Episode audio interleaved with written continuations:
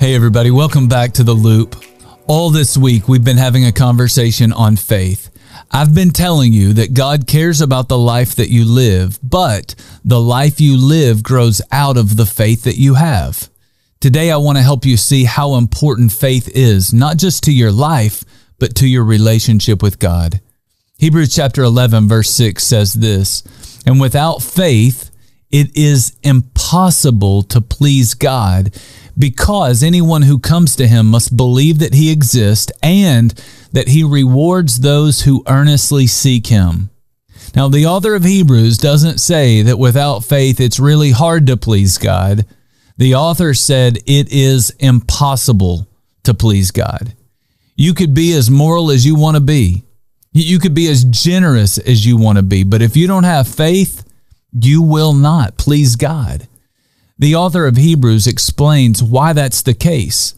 He says that you have to believe that God exists and you have to believe that God is the one who rewards those who earnestly seek Him. Now, I suspect that most of you who are watching the loop, you believe that God exists. That's not the problem. My question is this Do you really believe that He rewards those who earnestly seek Him? If you do believe that, what do you think that reward is going to be like? Do you believe that his reward will be great? Or do you think that reward will be a total disappointment? If you think it will be a total disappointment, you don't have a lot of faith in God. In fact, that may be why you don't really seek after God. If that's you, I want to encourage you to reflect on something that Jesus said in Matthew chapter 7 verse 11. If you then, though you are evil, know how to give good gifts to your children, how much more will your Father in heaven give good gifts to those who ask him?